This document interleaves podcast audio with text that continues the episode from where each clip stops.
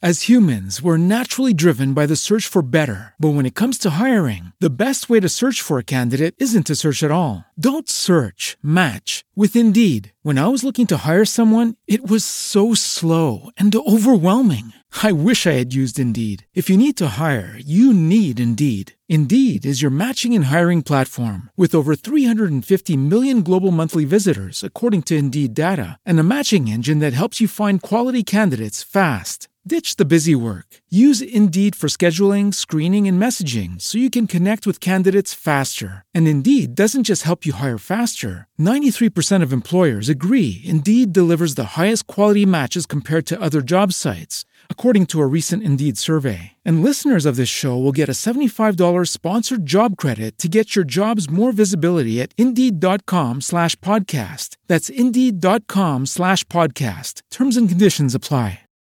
One semester of law school. One semester of criminal justice. Two experts. I'm Kristen Caruso. I'm Brandy Egan. Let's go to court. On this episode, I'll talk about a shooting outside a daycare. And I'll be talking about Kristen's Oh. worst nightmare. Oh no, is this revenge? Ooh, is it? Oh no. I go second this week, so I guess you'll just have to wait and find out. Is this like an author who never gets her book published ever? Oh no. I don't know. Thanks a lot. I don't know what it could be. Well, that's just a lot. All right. I want to start just like right off the top. I just want to address something real quick. that's been eating you alive. Eating me alive. Okay. We never talk about our reviews on the podcast. Well, we talk about how we want we them want them, and that's desperately. it. But honestly, I think it's kind of tacky, and we just don't do it. But I think this needs to be addressed. We've gotten a few reviews lately that um, are actually very complimentary about the podcast, but people say that they are hate my laugh, that I ruin the podcast, that it's loud, I laugh into the mic, whatever. Here's the deal, folks. My laugh is my laugh. It's who I fucking am. If you don't like it, I'm sorry. Don't fucking listen. I, you know, I'm not trying to be rude.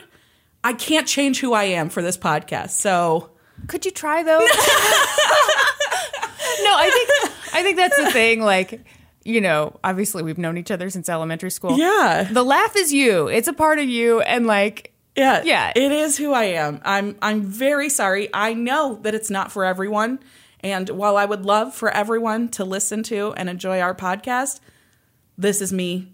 Take it or leave it. That's all I have to say about that. oh, well, I have lots more to say about. it. Okay. No. I really don't. No, it's just you know, Norman. Norman gave us some good advice. He Yeah. said.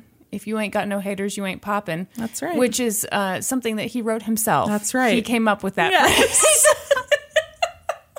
but no, it's I the other thing I would say is like I've got like I got the vibe from some reviews that people thought it was overblown. Like no, this is this is not there's nothing fake going on here. Absolutely not. This is you, this is me. Yes. I once pooped in a Bed Bath and Beyond bag and, you laugh a lot. I This, laugh this is a who lot, we are. And I laugh very loudly, and it's who we fucking are. So and actually you don't even laugh directly into the mic. I don't. Yeah, there. Somebody said, "Please try and laugh away from the mic." I fucking do. So I'm very sorry. Anyway. Anyway, that's that. I don't want to talk about this anymore. I won't address it again. I just wanted to put it out there. Okay. Carry on.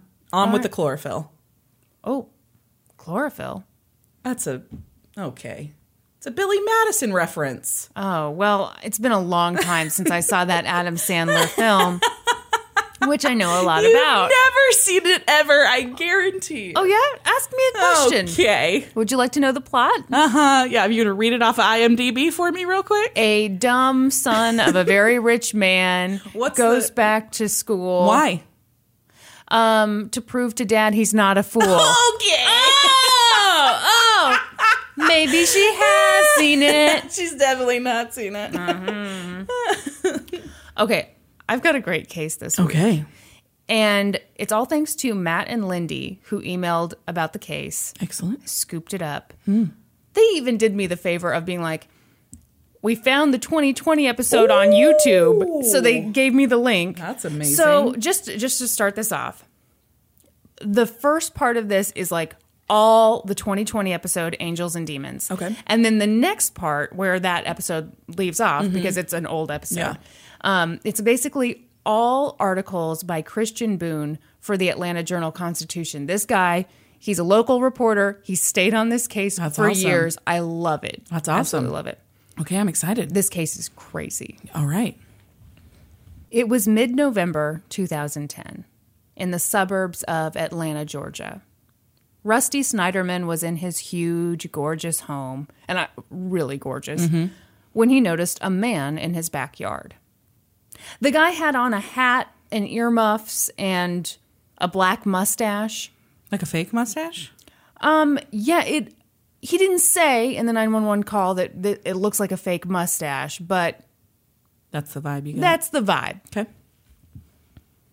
And also, it looked like the guy had a gun. So Rusty obviously called the cops. He told the dispatcher, he's running. I think he has a gun in his back pocket and now he's running away. I don't know who the hell he is, and I don't want him by my house. It was super weird, Yeah. uh, but that was that. Police couldn't find the guy, and Rusty didn't see him again in the neighborhood. Eight days passed. It was November 18th, 2010. It was a normal Thursday morning for Rusty. He and his two year old son Ian had breakfast, and then Rusty dropped Ian off at Dunwoody Prep. I think it's Dunwoody Prep. With a G? You think it's dung Woody? You think it's shit Woody Brett? It can't be There's right. no way. Okay, it's Dunwoody.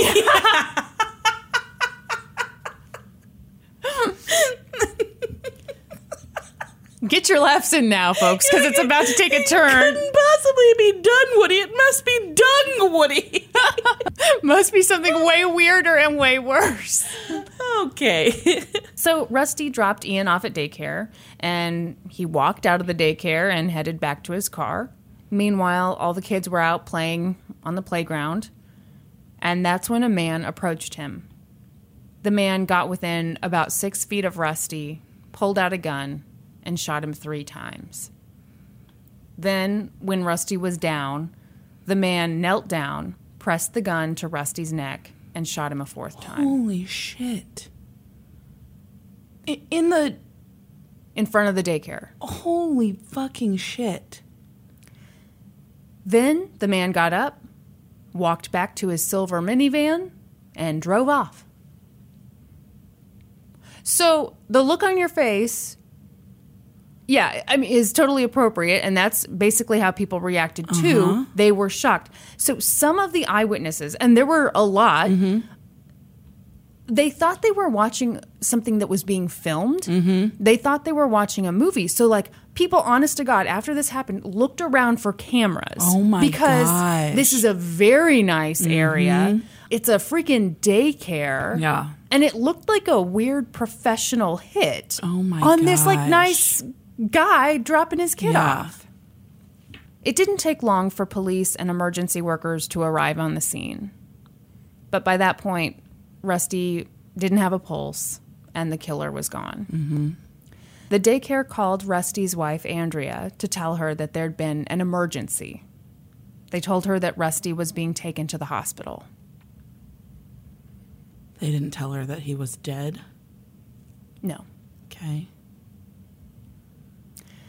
Um, it's interesting. So the 2020 episode said that he didn't have a pulse outside, but he was taken to the hospital and he was there for a long time. So I don't, you know. Mm-hmm. Yeah. Anyway. Okay. Okay.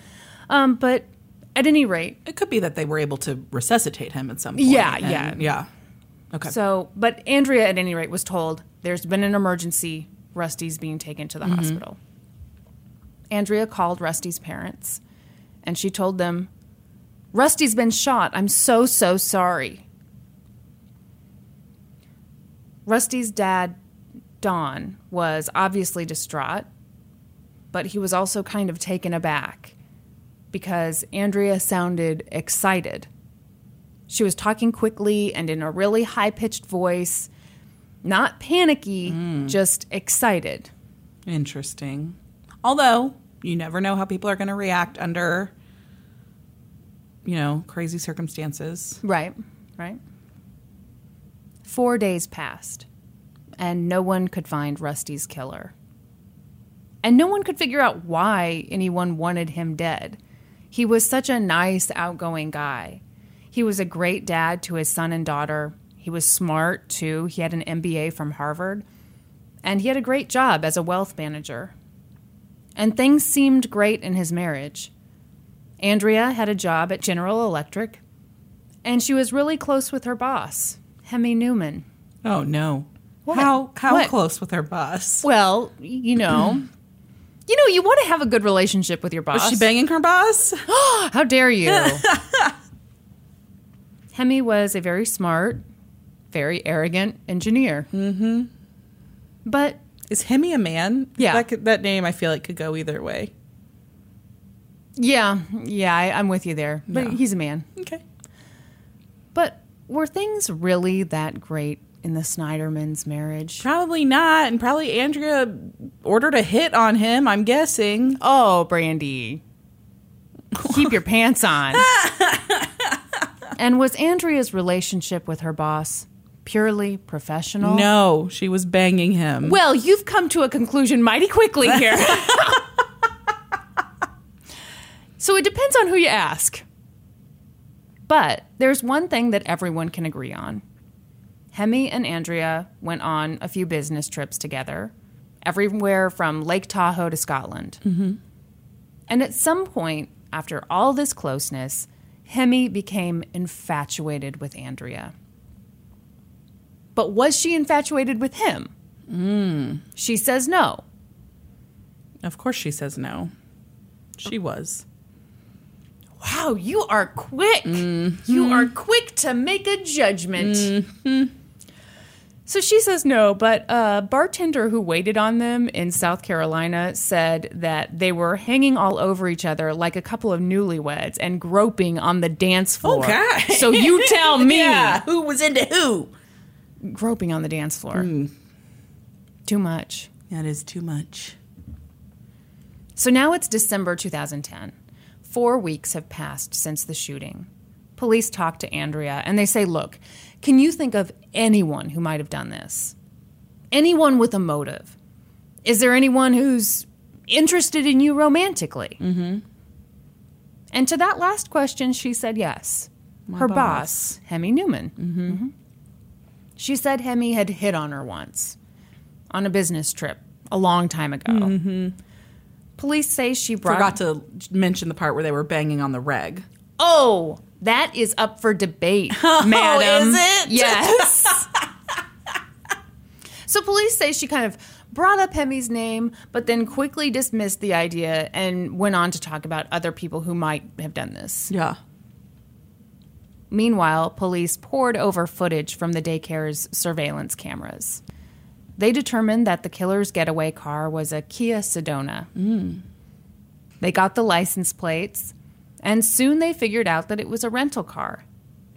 And you will never, in a million years, guess who rented that car. Hemi Newman. Well, you must be a genius. so police were like, got him. they interrogated Hemi, who for some reason did not request an attorney, okay, Hemi. and they were blunt with him. They said, We know you were there. I mean, like, how much better does that get? They- Yeah. come on. Yeah. At one point, a detective told him. So you know, in the 2020 episode, they've got like the footage from the interrogation room, which I love. And one of them goes, "Now, Hemi, you were there. You got to man up." And another detective goes, "The jig is up. You're our guy." And Hemi, who is like cool as a fucking cucumber, goes, I don't see how you can place me in that. I don't know what to tell you. I'm not there. I don't own a gun. I can't explain the van. So he just offers no explanation. he watching this was like unreal. Is he like leaned back in his chair with his feet up on the table? he had a pretty casual stance. I I don't mean, know what to tell you guys. might as well have been sipping a mojito. I wasn't there. Wish I could help you guys Yeah. out. So he was super chill. They interrogated Hemi for five hours, and he was just like, I didn't do it. I'm not the one. I wasn't there. He went full on shaggy. Shaggy. Oh, it wasn't me. It wasn't me. you know what I was thinking about? Scooby Scooby-Doo. Doo. They, Zoinks. he- yeah, no, they caught him banging on the sofa, and he wasn't me. Got me banging on the counter. Wasn't me. I even had her in the shower. Wasn't, Wasn't me. they even caught me on camera. Wasn't me. So the interrogation didn't result in a confession. Hold on. I'd really love for one of our listeners to compile a list of weird songs that we reference on this podcast. You know what I've noticed? We have some kind of like, even if we don't fully go into song like that, Yes. one of us will do like one little. Yes, It could be "Let's Go to Court" greatest hits. that's right. So the interrogation didn't result in a confession, but then police got Hemi's phone records and they found that he talked with a man named Jan De Silva. Jan De Silva. No, it was Jan. It, I know. I was. Hmm. Okay. I would be saying the same thing to you with equal sass. when police talked to Jan, Jan was like, "Yeah, um, I sold that guy a handgun a little while ago. Ooh. Nice guy. He just wanted it to defend his home. Hmm. Why do you ask?" no, he didn't say that. Yeah. to my knowledge. and oh, uh, by the way, uh, the guy bought that gun from me like a month ago, but then he called me pretty recently and said that there was a problem with the gun and that he had to get rid of it. And then he told me, don't ever have a mistress. Hope this helps. Bye. Oh my gosh. Police were like, okay, pretty sure we get what's going on here. Mm-hmm. Hemi and Andrea were obviously having an affair. Banging. They wanted Rusty out of the picture. that's correct. And oh, look at this. Hemi was having financial problems. Oh shit. And Rusty just happened to have a $2 million life insurance policy. Pretty damn convenient. Uh huh. Clearly, these two were in cahoots. That's right. So police brought Andrea in for questioning and they asked her, Hey, have you and Hemi had an affair? And Andrea said, No. I've never had an affair with Hemi. If he's told you we had an affair, then that's all in his head. But I think her name is Relly. Relly Newman, Hemi's wife. Relly and Hemi, I know. What? I don't I don't know. She didn't think the affair was fake. Uh-huh. She thought it was very much real. Uh-huh. She and Hemi had been married for 22 years. And she had suspected that Hemi was cheating on her ever since Andrea started working at E. GE. oh shit. She said the two of them were in constant communication, and she had the phone records to prove it. in the six months before Rusty's murder, Andrea and Hemi were in contact more than 1,400 times Holy shit. through phone calls or texts, which got me thinking. I always think this anytime we have like a case where two people are in contact at a time. Yeah. What do you think the number would be for us? Oh, it'd be close It'd to be that. huge. Yeah, it'd be huge. people would totally think we were plotting a murder. Yeah. They'd be like, it can't be possible that they were just sending memes back and forth. we do send a lot of we memes. send a lot of memes. I mean, if I don't get one once a day from you, I'm going to be very worried. Uh, I'm concerned that something has happened to you. yeah. there was like one day where I text you like I don't know like six messages in a row because I was like I sent you like three things and you didn't respond and then I was like hey sorry for being a stage five clinger but I'm concerned that there might be something wrong with you and you text me and you're like I left the house and left my phone at home I'm okay That would be the only reason. It's like I left my phone at home or uh, something, Something horrible, has happened. happened. So Relly saw what was going on and she was like, fuck this, I'm out. She filed Yeah. for separation. Do you file for separation or is that you just a file for divorce but Yeah, you don't file for separation, do you? Maybe in some states you have Okay. Mm. to file like a legal separation to start the process. Maybe Okay, divorce is weird. Anyway, I'm the divorce expert on this podcast. Kristen. Boy, there's an expertise thing, you, a level, an area of expertise you didn't want to have. But That's right. Yeah. But here I am, living my best life. Divorce finalized. Whoop whoop. yeah, Yeah, we haven't mentioned that. let's mention it. This week, divorce finalized. And you know what? It's a good thing. Looks good on me, doesn't it? It, um, it really, really does. Well, seriously, like the new hairdo, Yeah. like you're just you're happier than you Yeah. were before. Like this, Feeling pretty good. yeah. Feeling pretty good. We went out to celebrate. Is it tacky to say No, I think it's fine. Okay. Yeah. we celebrated? We did. We celebrated. We toasted. We had a lovely dinner. It was great. We ate tater tots that were stuffed with cheese. And somehow they weren't that good. I we were so excited about them. know, which who wouldn't be? Okay, it was tater tots stuffed with pepper jack cheese. Sounds amazing. Absolutely, They just weren't that good. yeah. It was it was a little bit of a Were letdown. Underwhelming. because I had sent you three different restaurant Yeah. options, and you were like, "Uh, I looked at the menu, Menu, yes. made my decision." You know what didn't let us down? What? Skillet brownie. Oh well,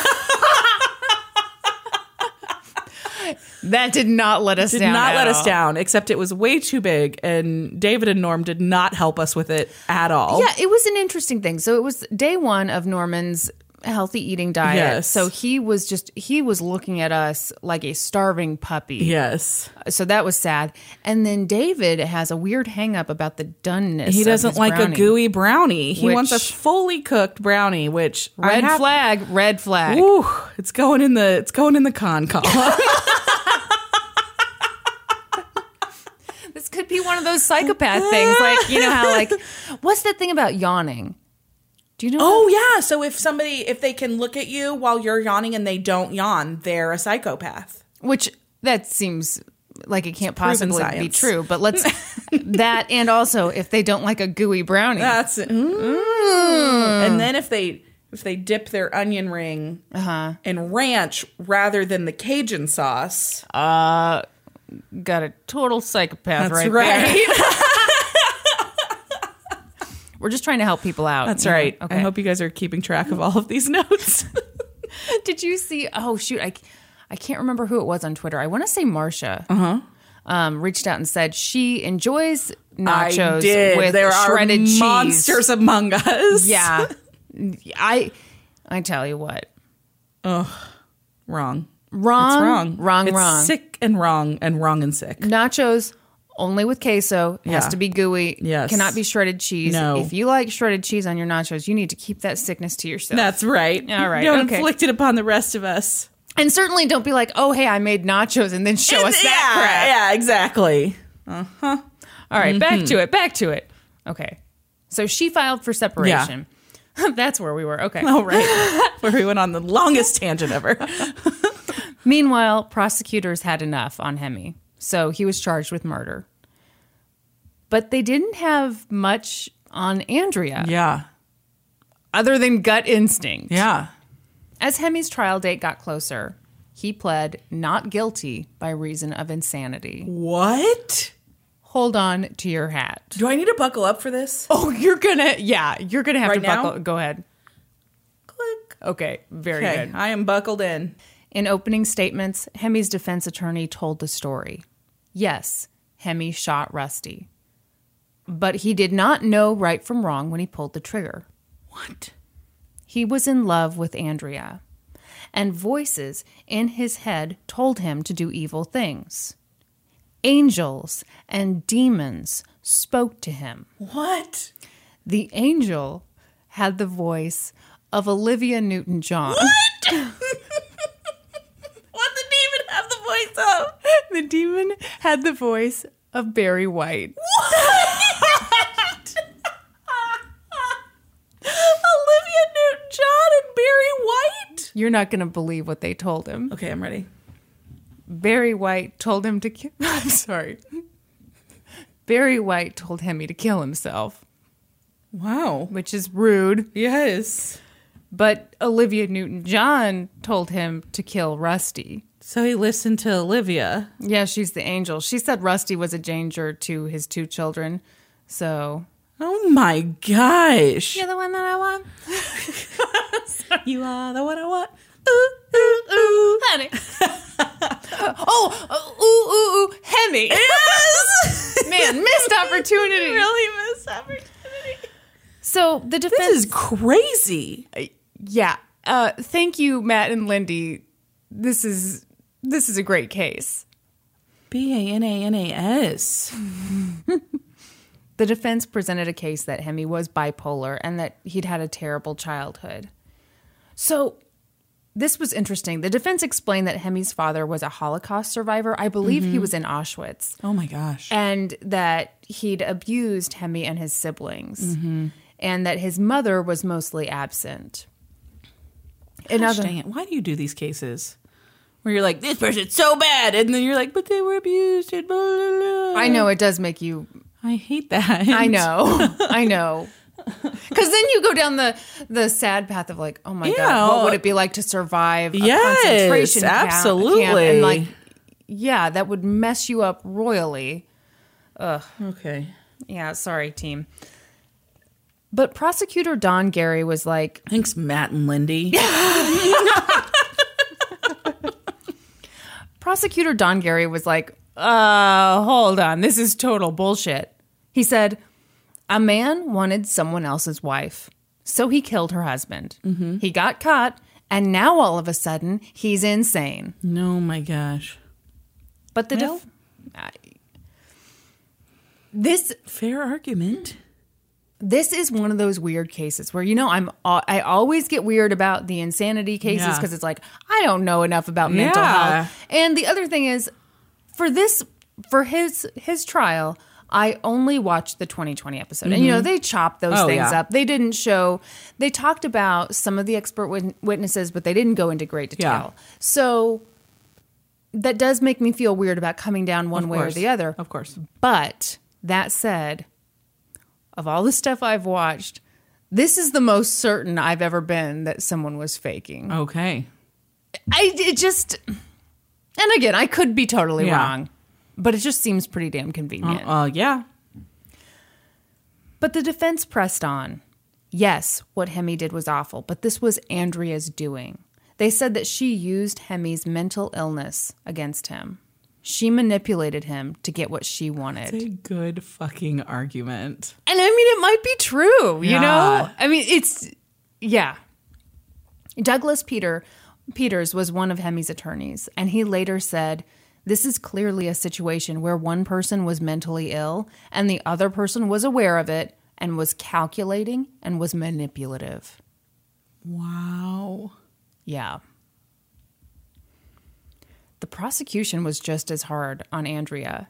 Both sides believed that she had something to do with Hemi killing Rusty. In fact, as the trial played out, it seemed clear that the prosecution was building their case against Andrea. That was especially clear when Andrea Snyderman took the stand. okay. Why would she do that?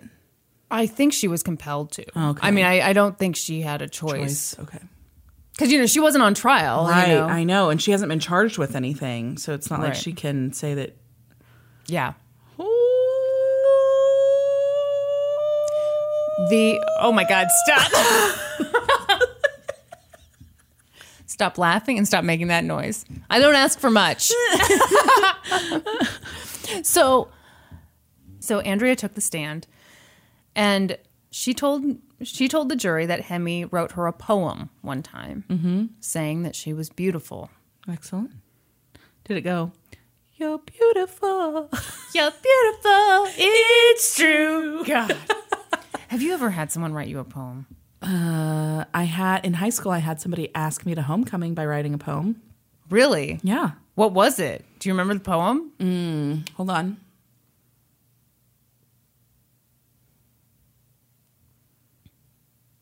Do you need me to get some wine and cheese? Khakis are tan. Jeans are blue. I'd like to go to homecoming with you hey, I kind of like that. Yes. Yeah. because pants is my favorite word. Yeah. No, I, play I know on why. that. Yeah. Uh huh. Yeah. Pretty creative. Mm-hmm. Yeah. I responded in poem. What did you say? I said, I sing alto, you sing tenor, I'll see you at homecoming dinner. Oh, very nice. I liked that guy. Yeah, it was super nice. Yeah. Yeah. Um, I also received a poem once. Ooh. It rhymed, Ooh. and it took itself very seriously. Oh no. You can guess who wrote it. Anyway.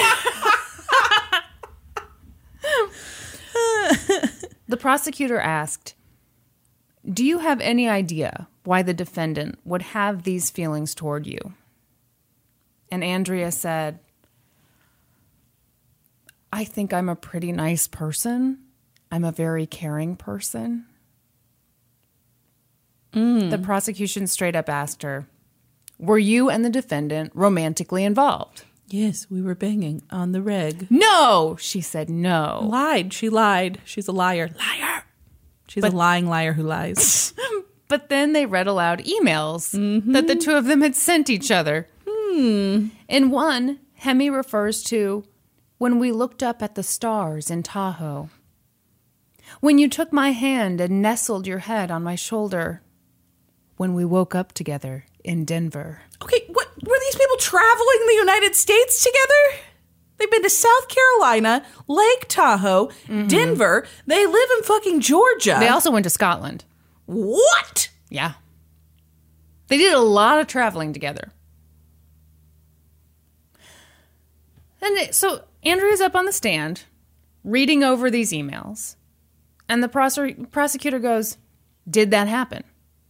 And by the way, she has attitude for days. She's not Mm. Doesn't just surprise like- me one bit. Yeah, yeah. She is cold Mm-hmm. and angry.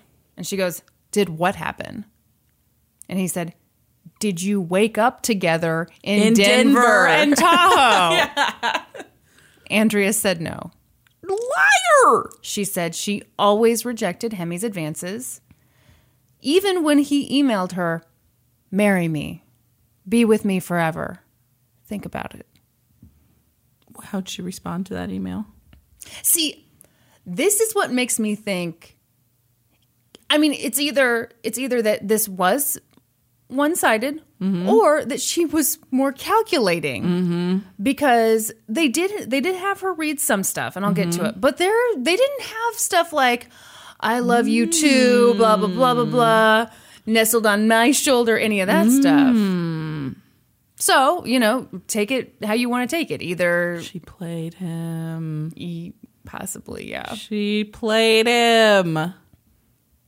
She said she always turned him down. She thought of Hemi as like a schoolboy with a crush. She never mentioned any of this to Rusty because it was inconsequential. Mm-hmm. Which, give me a break. Right. She said she felt sorry for Hemi and that she cared about him and that she even let him into her hotel room a few times. But they never shared a hotel room. Maybe he was a stalker. Yeah, she used that word. Really? Yeah. Mm-hmm. I mean, if you look at it from that Yeah. angle, it could make sense. Th- that's what makes this case such a mess. I know. I know.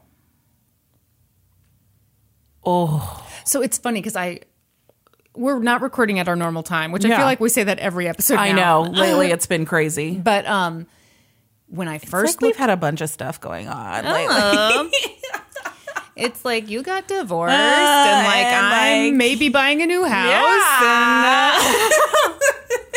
But no, so when I first looked into this, I was like, oh my God, I'm weirdly on her side a little bit. Not like on her side, Yeah. but I was more like, they don't really have enough on her. Then I looked it back over last night and I was like, why was I thinking that? She's totally terrible and guilty. And now that I'm telling it to you, you're kind of like, I don't know. can- you can see both possibilities. yeah, this this case is nuts. I don't know how I feel. Okay, I'm going to keep going. Okay. Then it was time for the defense to cross examine her. The defense brought up a string of emails from just after Andrea and Hemi took a trip to, to Greenville, South Carolina. In one email, Andrea said, I now have to repent.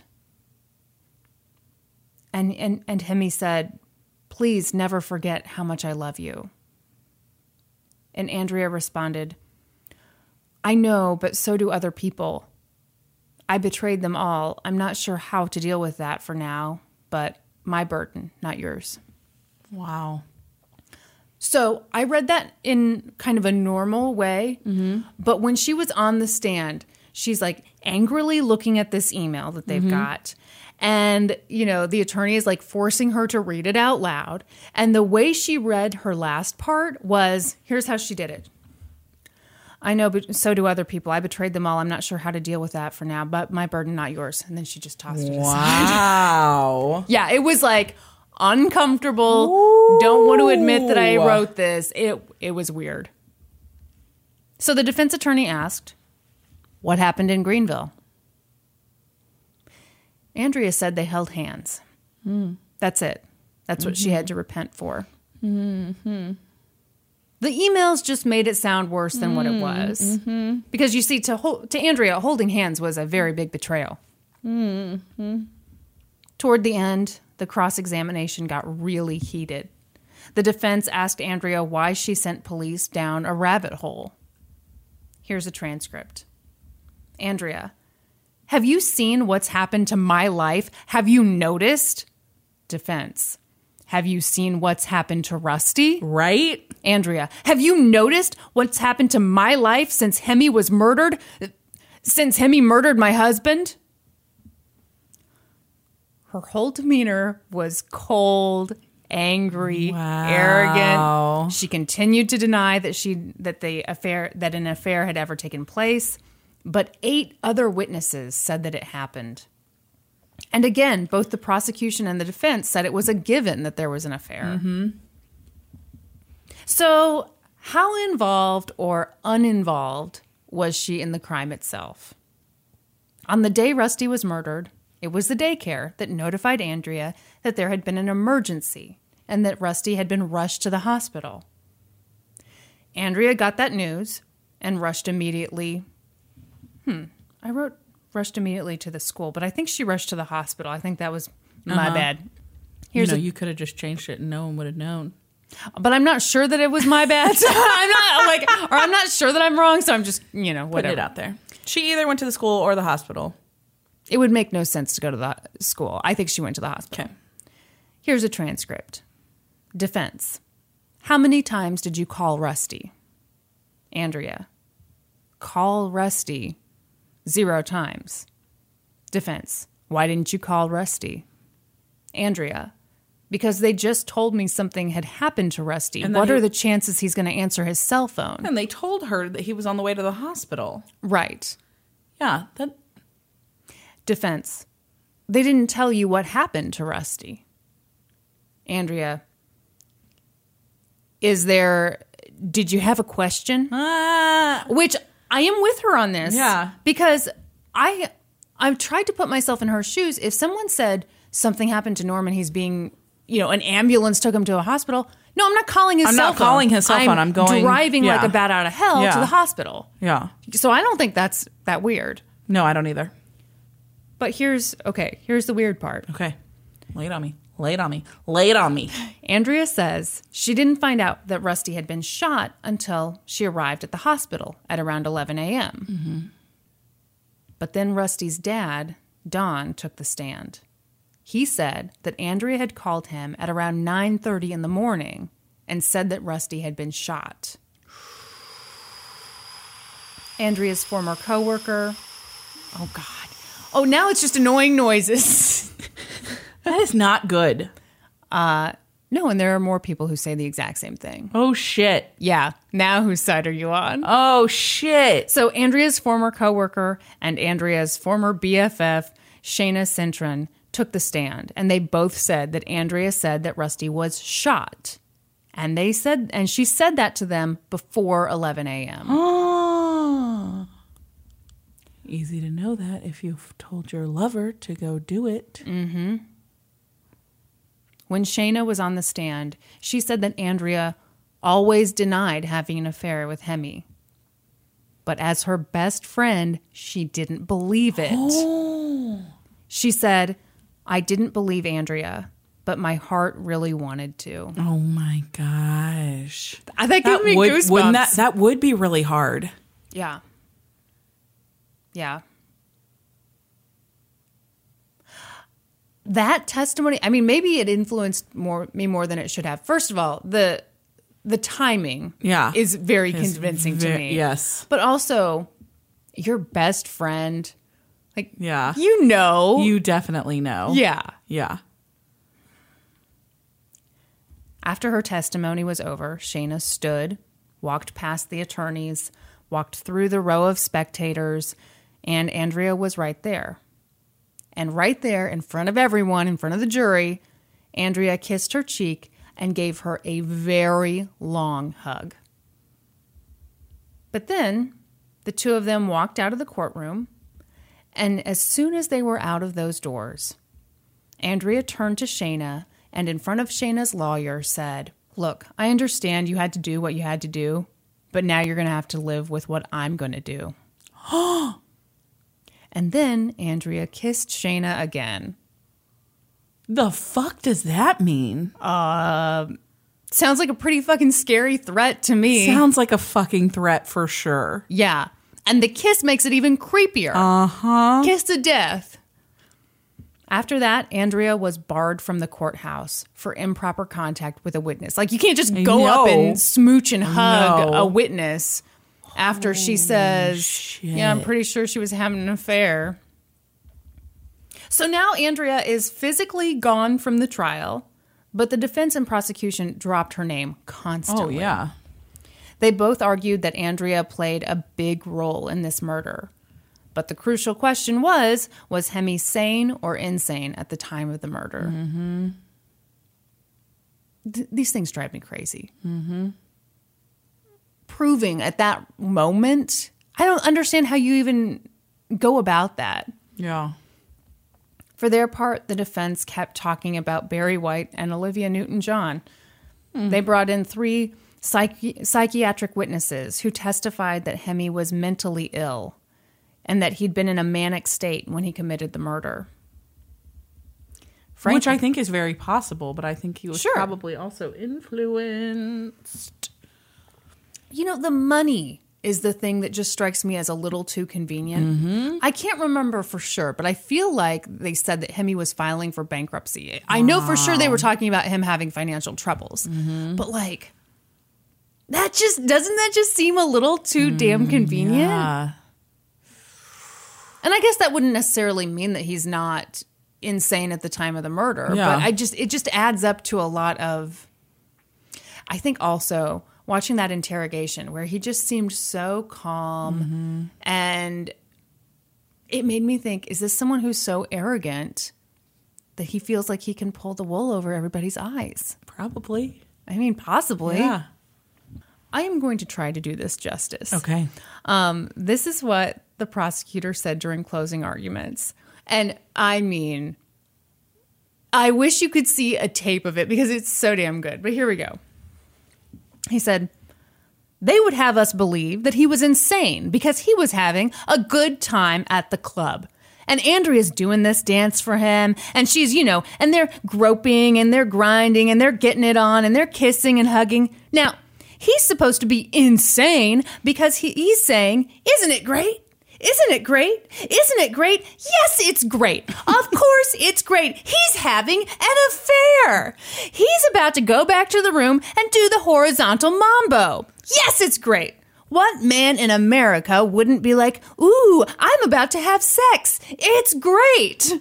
Of course, he's having a good time. If that makes him insane, then half the men walking down the street are insane. Holy shit.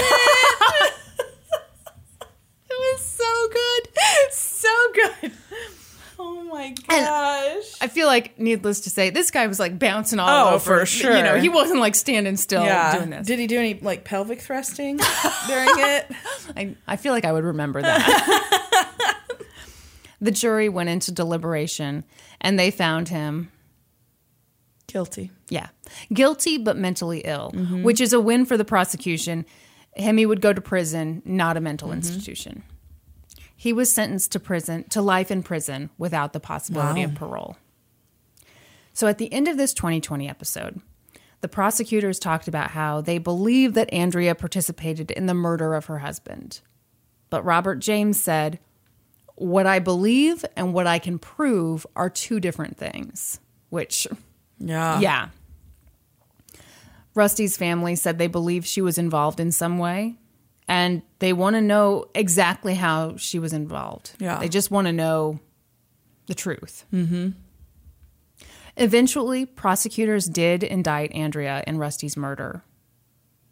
But three days before her trial, the prosecution withdrew the murder charges. wow. Yeah. 'Cause They just didn't have enough to prove it. I, I mean, assuming, assuming that all they had was what they had at Hemi's trial. Yeah, I don't think they had enough Not on enough her. to. Yeah. He wasn't saying he wasn't saying she was involved, and of course she wasn't going to say she was involved. And I mean, yeah, it looks bad. It looks really, really bad. Yeah, but there's no concrete evidence. Exactly. Holy shit. After those charges were withdrawn, Andrea received the $2 million life insurance payout.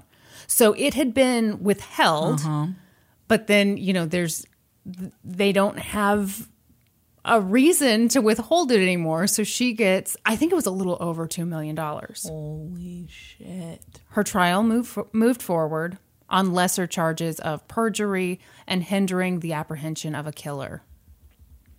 The prosecution argued that Andrea lied to police and to a jury about whether she'd had a romantic relationship with Hemi. They also said she withheld crucial information after Rusty was murdered. Assistant District Attorney Kelly Hill said, She didn't tell police about the relationship. She didn't tell police about the trips they took together. She didn't tell police that he wanted to marry her. She didn't tell police she sent him close to 200 pictures of her children after he said he wanted to raise them. But Andrea's defense team fought back. They were like, uh, excuse me. When police talked to her the day after Rusty died, she gave them Hemi's name. Frankly, she gave them the motive too. She had no reason to believe that he committed the crime. Okay, so this drives me crazy. Yeah, technically she said his name. Yeah. But she didn't say he has proposed marriage via No. email. No. She, if she really thought that he was a crazy stalker and that he was obsessed with her, wouldn't she have been a little less dismissive of him with Yes. police? Wouldn't you be like, "Hey, my boss is kind of a creep. I clearly have misjudged this. I didn't think it was that big a deal. I'm worried." Yeah. Yes. Yeah. 100%. See, this is what just Yeah. yeah. The prosecution talked about the timeline. Rusty's dad swears she told him that Rusty had been shot. And she said it hours before she found out he'd been shot. Mm-hmm. But the defense said that Rusty's dad was just mistaken. You know, he, he wasn't lying. He was just, it's a crazy time. You don't remember things verbatim. He was just mistaken. No.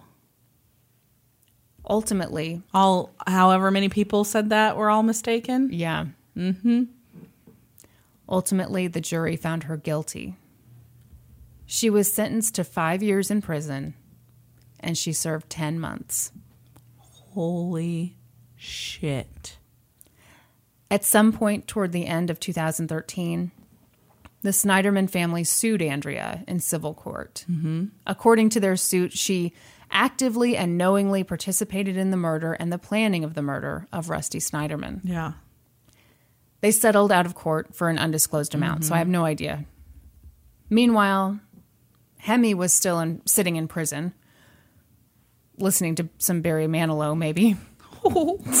Sorry, that's Barry White. oh right. Maybe he switched to Barry Manilow. Maybe, but why Yeah, would you? well, I don't know. Honestly. Mandy's pretty good.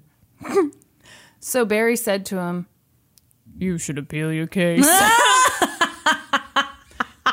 so Hemi took Barry's advice and appealed his case all the way to the Supreme Court. Oh, left out a critical word there. Georgia Supreme I was- Court. I- so I was delaying because I, thought you were going to put. I I wondered what you were doing. You were Yeah. like lean back. I- you yeah, know, like I was you're waiting for you to say the Hemi state. in an interrogation. Yeah, that's right. Sipping my mojito. Here's what his lawyers argued. Okay. Which I think this is an excellent argument. In his first trial, Hemi's lawyers hired consultants who met with him in prison. Those conversations were obviously recorded because, duh, it's a prison. Mm-hmm. And they were allowed into evidence. oh, So the that should be confidential. Yep. Yep.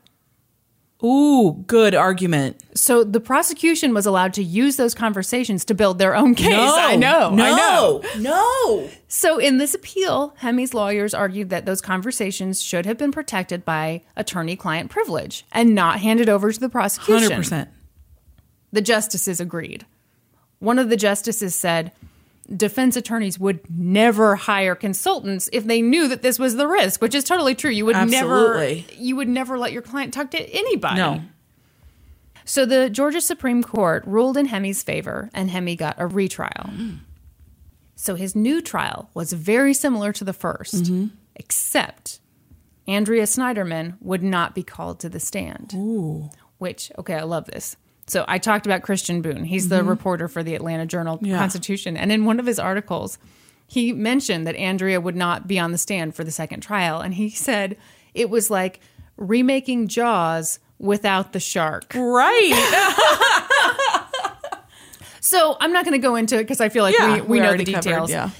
In August of 2016, a jury found Hemi guilty again. And I believe the exact same judge gave him the exact same sentence again life in prison without parole. So that was a whole lot for not much. yeah.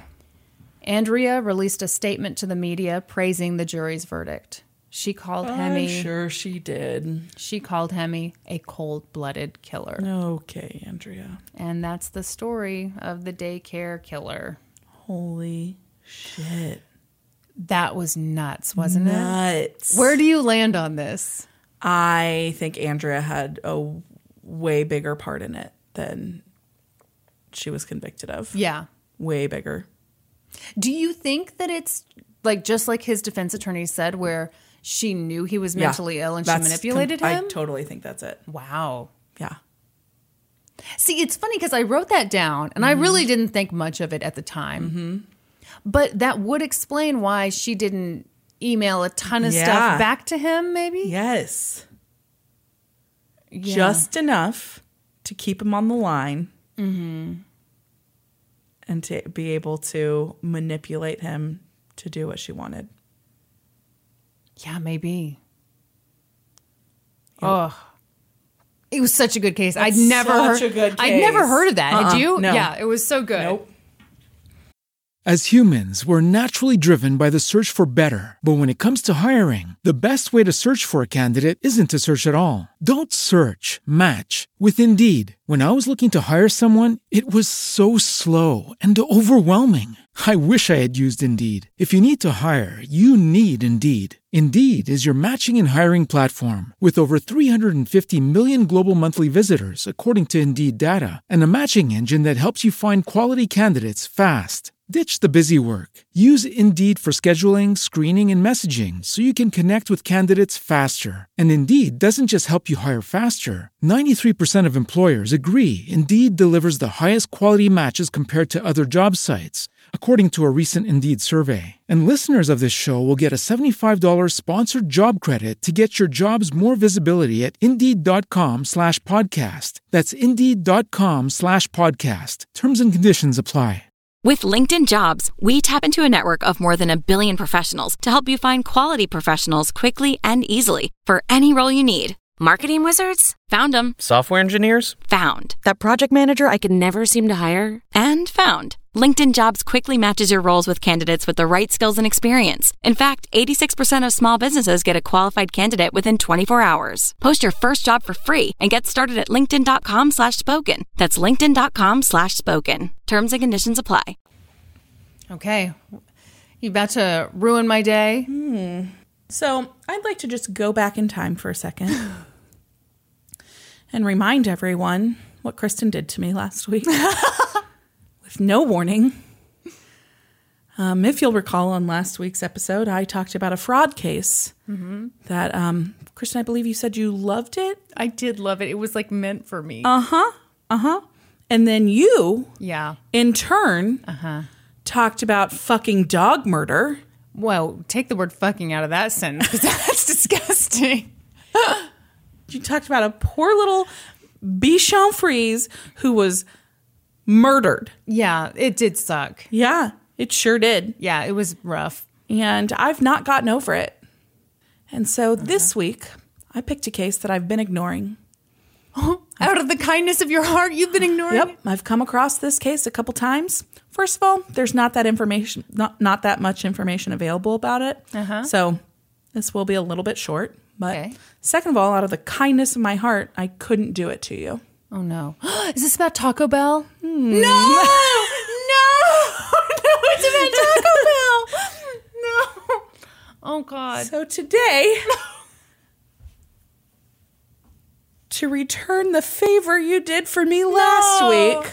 No, don't ruin Taco Bell. I have a doozy of a case for you. What if I just left? It was lunchtime on Friday, June 16th, 2006. And Ryan Klinkenbeard was partaking in his favorite Friday afternoon ritual. It was his lunch break, and he had ventured across the street from the Provo, Utah marketing firm where he worked in IT to get lunch at his favorite restaurant, Taco Bell. no. It was approximately 12:45 p.m. by the time Ryan sat down at the table at the Taco Bell located at 1244 North Freedom Boulevard, Provo, Utah. North? Yes. Do you Well, that just looks like a beautiful Taco Bell that I would hate for you to ruin for me. Ryan sat down with his regular order. He always ordered the same thing. Same. A cheesy gordita crunch, Oh no! Oh no! a bean burrito, Oh, okay. a taco supreme, Oh, crunchy. Uh, I don't know. And he washed it all down with a Diet Pepsi. Oh. The monster. On this particular day, Ryan thought the gordita tasted better than ever.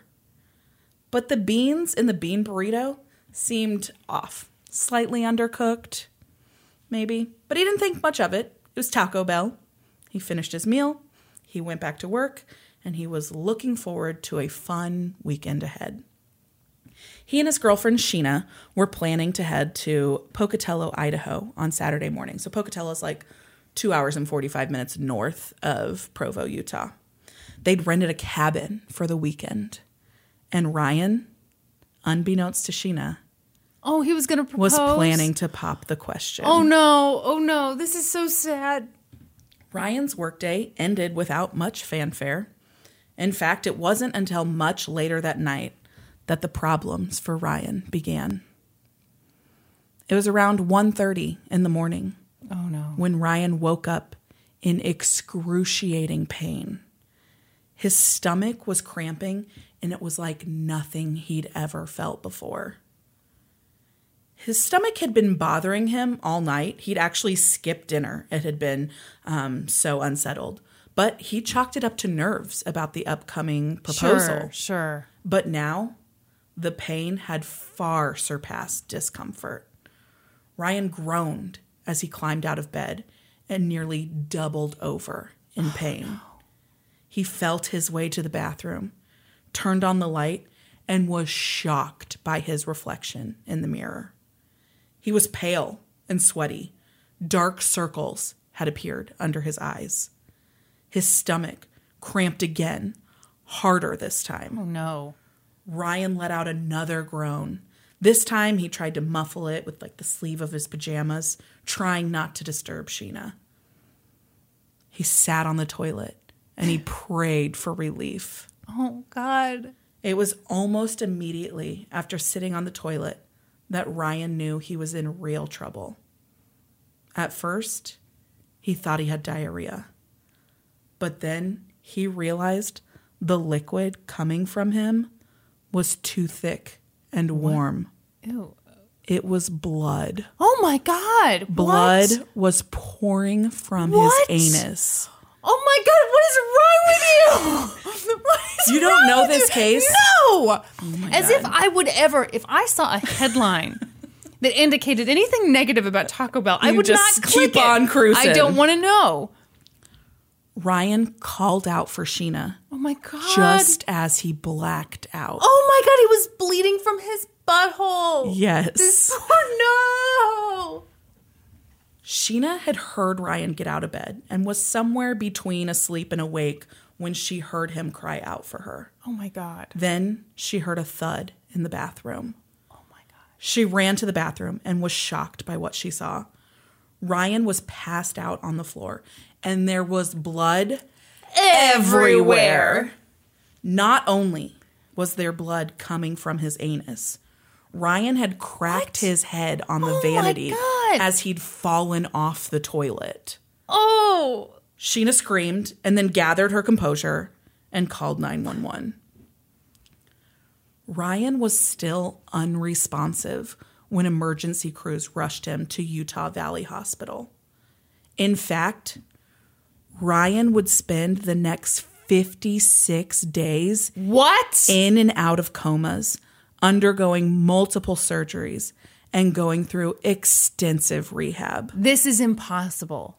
Oh. How what could have possibly been wrong with I'm about to get there. Oh my god. Ultimately, Ryan would end up having 28 inches of his small intestine removed, and he was fitted with a colostomy bag that he would have to wear for the rest of his life. What? The reason for all of this? Yes, what? Toxoplasma gondii, a fast acting parasite that doctors believe Ryan had contracted. Contracted? Contract. contracted. He signed a contract with it, which he shouldn't have he done. believed Ryan had contracted from mishandled food Oh my at Taco God. Bell. No. No. Yeah. What the hell did they do to it? That's going to be How do you mishandle a food that big badly? debate. Oh my god. So, This Toxo, is terrifying. Your worst nightmare, right? Jerk. So, Toxoplasma gondii, G O N D I I. I'm not positive on that Not pronunciation. but G-H-A-N-D-I. No. no. So, it's actually like the most common food parasite in developed countries. okay. It's very common, but it is super fast acting and it can have lifelong. Consequences? Yes, that's the word I was looking for. so, a colo- like a colostomy bag is a bag you have to wear on your body for Yeah. your waste to collect in. Yeah. Because this thing destroyed his digestive tract. Oh my god. in a very short amount of time. In the 56 days that he spent in the hos- in various hospitals and all the procedures that he underwent, because like when you're talking about, we talked about this a little bit in the um, Stephen Beard case I did. When you're talking about digestive problems, the risk of like sepsis and all of that is huge. And so he just went through all of these procedures. He had infection after infection. Just, Yeah. he racked up medical bills well over half a million dollars. I believe it. Yeah. Yeah. And so by the time that he recovered from this, he was drowning in medical bills. And doctors truly believed that Taco Bell was the source of this parasite. Uh huh. Uh-huh. And so Ryan felt like he didn't have any choice. He said, Let's go to court.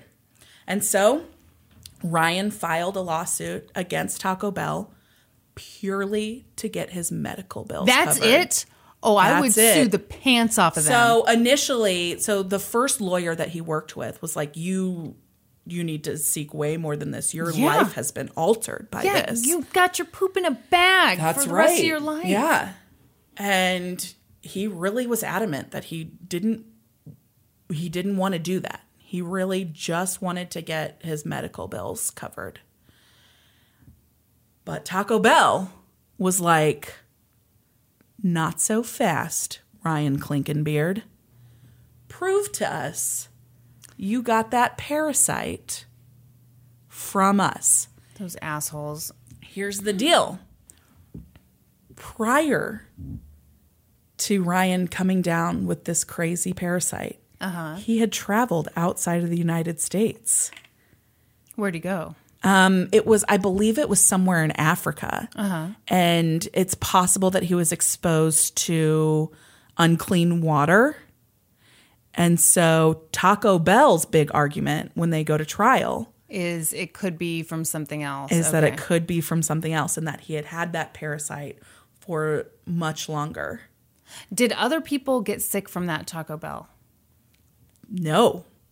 Oh. And that's Taco Bell's big argument as well. That How there long- Mm-hmm. weren't a bunch of people. So, are you going to ask about the incubation period? Is that your next question? Well, no, but maybe I should. But my other question was, how long ago did he travel? It had been like he had only been back in the United States for a few days prior to coming down with this. but the Well- incubation period with this toxoplasma is super short. Oh, So, So, like, lunchtime- So, Yeah. his defense team brought in experts that said no. He would have been sick days ago if he Yeah. brought this back from Africa. He would have his insides would have been basically eaten alive by this thing. okay, okay, There's yeah. no possible way. gotcha, gotcha. All right, Taco Bell says there's no way for you to prove that you got it from our restaurant. I mean, how can't Taco Bell just pay this guy his six hundred thousand dollars? He has to poop in a bag. yeah, that's awful. The problem, though, is the precedent that this would set. Yeah, yeah. You totally understand why they wouldn't want to do it. Oh, absolutely. Then it sets a precedent. Yeah. Then you're admitting that this happened, which Mm-hmm. Yeah. that's terrible PR Yeah. because who's going to want to eat at Taco Bell after Yeah. that? So, ta- this was Taco Bell's whole thing. This whole time was you can't prove the source of it. It wasn't us. They also went full on Shaggy. Yeah. But the defense had kind of a star witness up their sleeve. okay. So, one of the ways that toxoplasma gondii can be um, transmitted is through contact with feline excrement. Oh. So they brought in an expert that testified to all of this because it's a very fast growing parasite. It's often carried in the excrement of cats, but it's not harmful to cats. right. And so, kind of like during the court case, when the defense brings this up, people are like, what the fuck does this have to do with anything? Yeah. Well, does a Taco Bell worker like roll One in of cat the shit? Taco Bell workers lived with a cat breeder. okay. Yeah. House full of fucking cats Uh. Yeah. and cat excrement. Yep. Yep. I mean, that sounds like a smoking gun to me. Yeah, it is. God, this Yeah. this is disgusting. I hate that you did this, but I know I deserve it. You definitely deserve it. so the defense is like, all right, Taco Bell, you can say whatever the fuck you want. You know, can't prove it was us. But here we are saying that it is proven that this can be contracted from cat shit. And here you have an employee that was working in the kitchen Mm-hmm. on the day that Ryan was here and got his meal, who lives in a house with a cat breeder. And it's like some kind of crazy fancy cat. Yeah, well, sure. You Not don't just breed, a regular cat. Yeah, you don't yeah. You don't breed kikis and booze. No, you don't. It's yeah, some kind of exotic cat. Yeah. Which I think they even said something about how that makes it like the risk of the parasite being in the excrement is even higher when you're talking about this weird exotic cat. Okay. The trial was short, a few experts, whatever. Right. But the jury deliberated for seven days. Wow. Yeah. Wow. Yeah. Okay. What do you think they decided? I hope they found in his favor. They didn't. They awarded him nothing. They found in Taco Bell's favor. Wow. Yeah. Because they hadn't proven. They beyond a hadn't reasonable proven. mm-hmm. doubt. They didn't believe that they had proven enough about the cat. And so Ryan got nothing. Well, and he had to pay for all of his Mm-hmm. all of his court all of his costs. court costs, all of his medical bills. Oh my God, poor Ryan. Yeah. And Sheena decided she didn't want to be with him anymore because No. he had the colostomy bag. No, you're making that up. No, 100% serious. Mm, She, she, stayed. didn't say. She didn't say. he I'm- said that he believed that's why she left. Yeah. Well, okay. I've not yet told you the craziest part of this story. Yes, you have. I haven't. Are you ready for it? What? Do you want to buckle your seatbelt? Click. I'm so fucking scared. What- This case Did you make this? is whole 100% made up.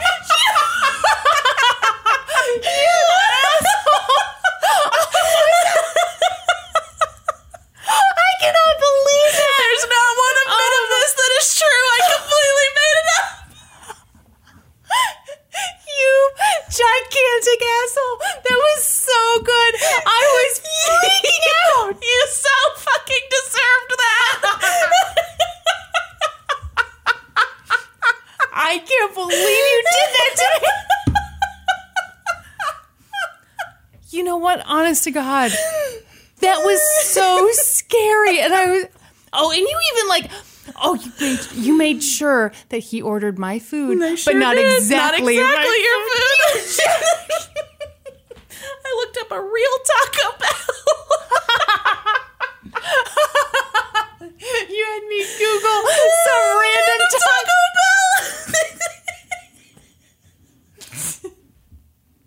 you fucking deserved that. Bell. Okay. I did a lot of research about Toxoplasma gondii. too. That may be the best prank anyone has ever pulled on me. I I am still feeling nauseous. Honest to God.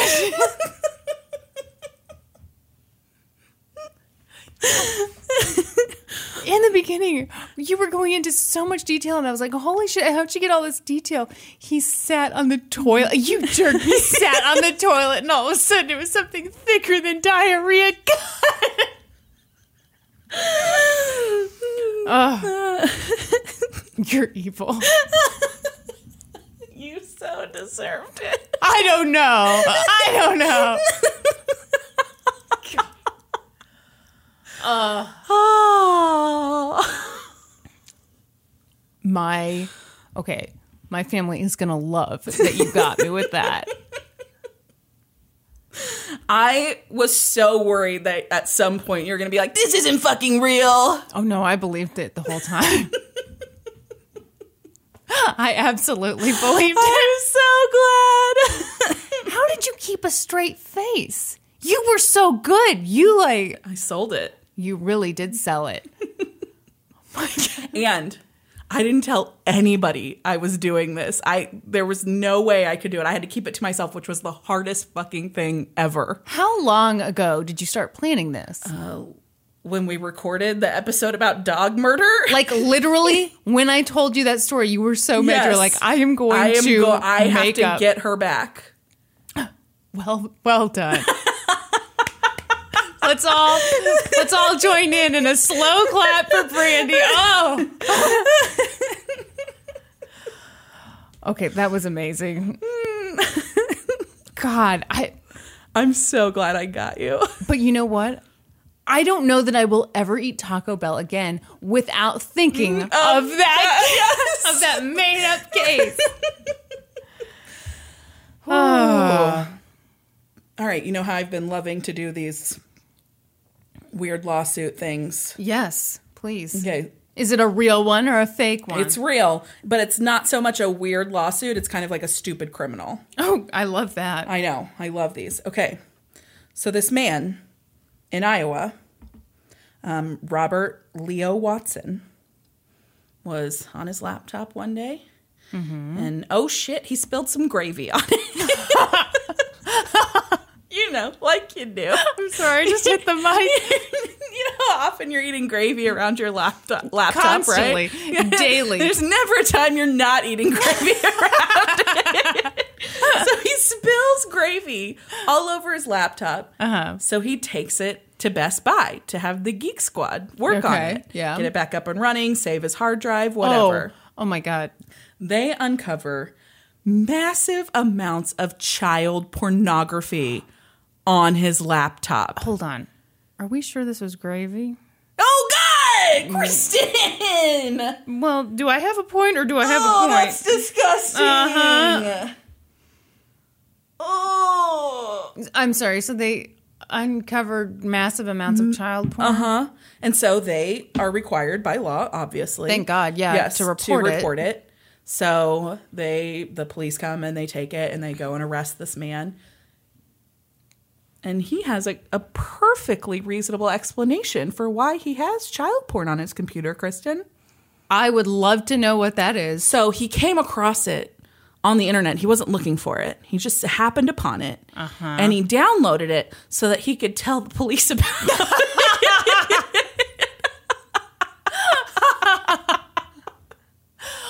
Wow. so he's really more of a hero. That's correct. Wow. That's correct. Well, not all pedophiles wear capes. Sorry, did I butcher No, that? I think that's great. Okay, if you have massive amounts of child, if you have one file of child porn on your computer and you spill gravy on it, I think the computer's done. I don't think you take it to Best Buy. Hey, let's not give tips to pedophiles. Oh, you're right. Okay, Let's not. yeah. Yes, please take it to Best Buy immediately. Immediately. Yes, get to your nearest Geek Squad. They there's a there's an oath that they swear to their their clients that you know whatever we find that's your business. And I just, I, again, I have to say, there's no way that was gravy. Oh, gross! Stop saying that. You know there's no way that was gravy. How much cum would there have to be on a computer to make it stop working? How much child porn did he have on that? Yeah. Oh, Yeah. my gosh. I can't believe I have to be the one to tell it's you. been this. since episode six that we've used a phrase on this podcast. What was that? Gobs of Ew, ew, cum. ew. Oh, God. Yuck. No. I blocked it from my mind. It's your fucking case. I know, and I blocked it from my mind. All right, that's my show note. You Oh. got any show notes this God, week? no, I'm too disturbed. I'm like about to vomit everywhere. First with your fake case, and then with that one about the gravy. Oh, You really didn't know? Like, you really believed it? Oh, Of course, I believed I'm it. so glad. Did I even look for one second? No, Like, you looked so disturbed. Yeah. The entire time. yeah, I had so I had my hands on my face most of the time. and you kept, like, sinking down further and further. Well, yeah, in you your don't want chair. to hear this about your favorite I love restaurant. it, Taco Bell. I should have known. Hmm. You know what? Okay. Here was the giveaway. Mm-hmm. You didn't cite any sources. And you normally always say, oh, blah, blah, blah. Yeah. But, I don't always say that at the beginning. okay, you don't always. You're Yeah. right. You're right. Yeah, I, I fell for I even, that 100%. I even put in fake sources on our on our outro page. I looked up the name of the newspaper in Provo, Utah. and this is the real place that I got the information about the toxoplasma. the Center for Science and the Public Interest. oh, oh, man. That was so good. I am so glad I got you. I really feel like I had to do this in the name of so many of our listeners were very upset. They were about- upset. about Yeah. the so this was really for all of them. Okay, well, I hope everyone's feeling a lot better now. All right. All right, so uh, we're still working on that 250 Yeah. Mm-hmm. ratings and reviews. So please head on over to iTunes, leave us a rating, leave us a review, and then find us on social media. We're on Facebook, we're on Instagram, we're on Twitter, we're on YouTube, we're on Reddit. Is that all of them? That's Kristen, it. You wanna did say it. anything? I don't want to say a damn thing. And uh, so yeah, find us all those places, and then be sure to join us next week. when we'll be experts on two whole new real topics. Podcast adjourned. And now for a note about our process.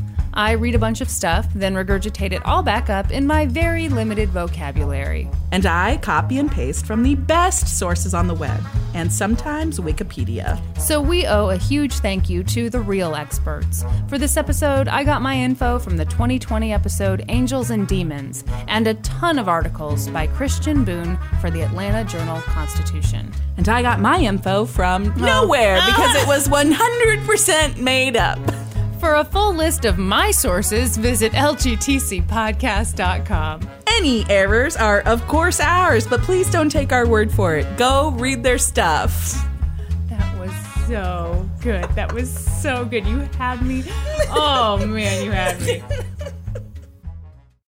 As humans, we're naturally driven by the search for better. But when it comes to hiring, the best way to search for a candidate isn't to search at all. Don't search, match with Indeed. When I was looking to hire someone, it was so slow and overwhelming. I wish I had used Indeed. If you need to hire, you need Indeed. Indeed is your matching and hiring platform with over 350 million global monthly visitors, according to Indeed data, and a matching engine that helps you find quality candidates fast. Ditch the busy work. Use Indeed for scheduling, screening, and messaging so you can connect with candidates faster. And Indeed doesn't just help you hire faster. 93% of employers agree Indeed delivers the highest quality matches compared to other job sites, according to a recent Indeed survey. And listeners of this show will get a $75 sponsored job credit to get your jobs more visibility at Indeed.com slash podcast. That's Indeed.com slash podcast. Terms and conditions apply.